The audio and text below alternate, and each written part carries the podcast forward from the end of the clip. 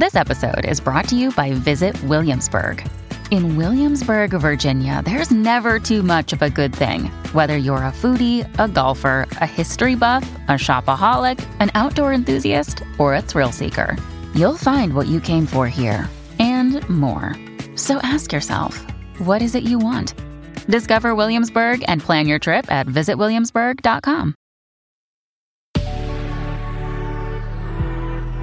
Good risings. I'm Jackie. And I'm Bryan. And this is Grateful Grains. Happy Monday and welcome back. This week, we're doing a deeper dive on how the stories we tell ourselves shape our perception. We're getting it started today with Get Unstuck. In her TEDx presentation, psychotherapist, best-selling author, and advice columnist Lori Gottlieb explains that she's read thousands of very personal letters from strangers all over the world. These letters range from heartbreak and loss to spats with parents or siblings. She keeps them in a folder on her laptop and she's named it The Problems of Living. She shares that she has to be careful each and every time she receives one of these letters because she's become excruciatingly aware that there are many sides to each and every story. The very same story will sound different when told from the perspective of a different character. Roles change. Heroes become villains, villains become heroes. And when the story is covered from several angles, we'll see that every character is in some way relatable. She goes on to say, I don't mean that we purposely mislead.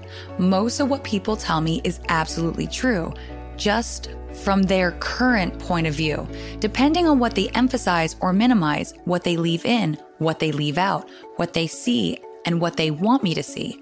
They tell their stories in a particular way.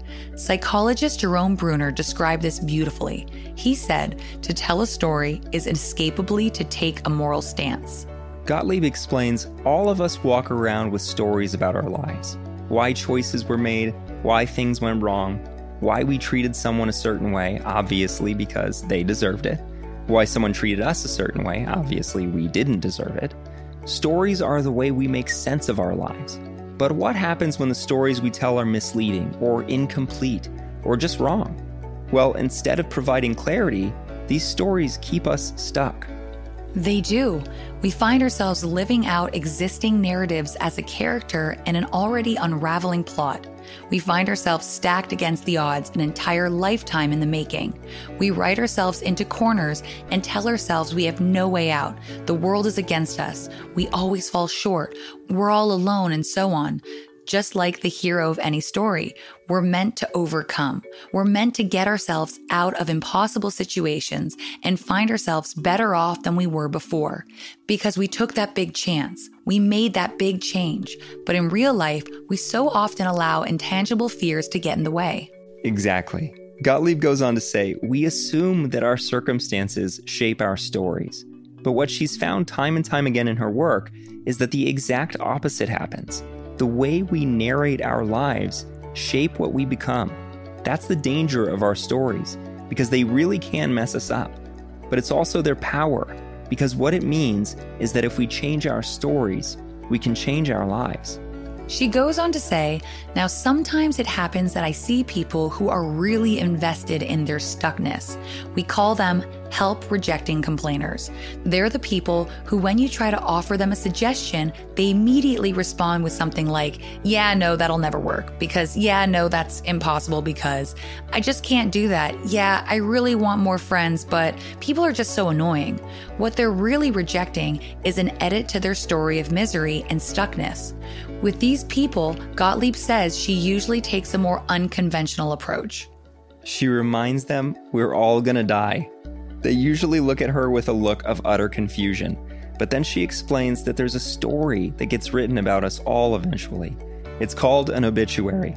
She says instead of being the authors of our own unhappiness, we get to shape these stories while we're alive. We get to be the hero and not the victim in our stories. We get to choose what goes on the page that lives in our minds and shapes our realities. She tells them that life is about deciding which stories to listen to and which ones need an edit, and that it's worth the effort to go through a revision. Because there's nothing more important to the quality of our lives than the stories that we tell ourselves about them. And when it comes to the story of our lives, we should be aiming for our own Pulitzer Prize.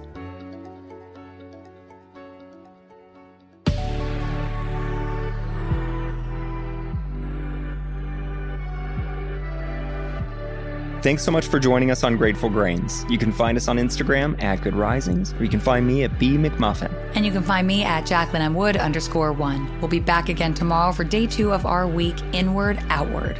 Until then, remember, a better tomorrow starts with today.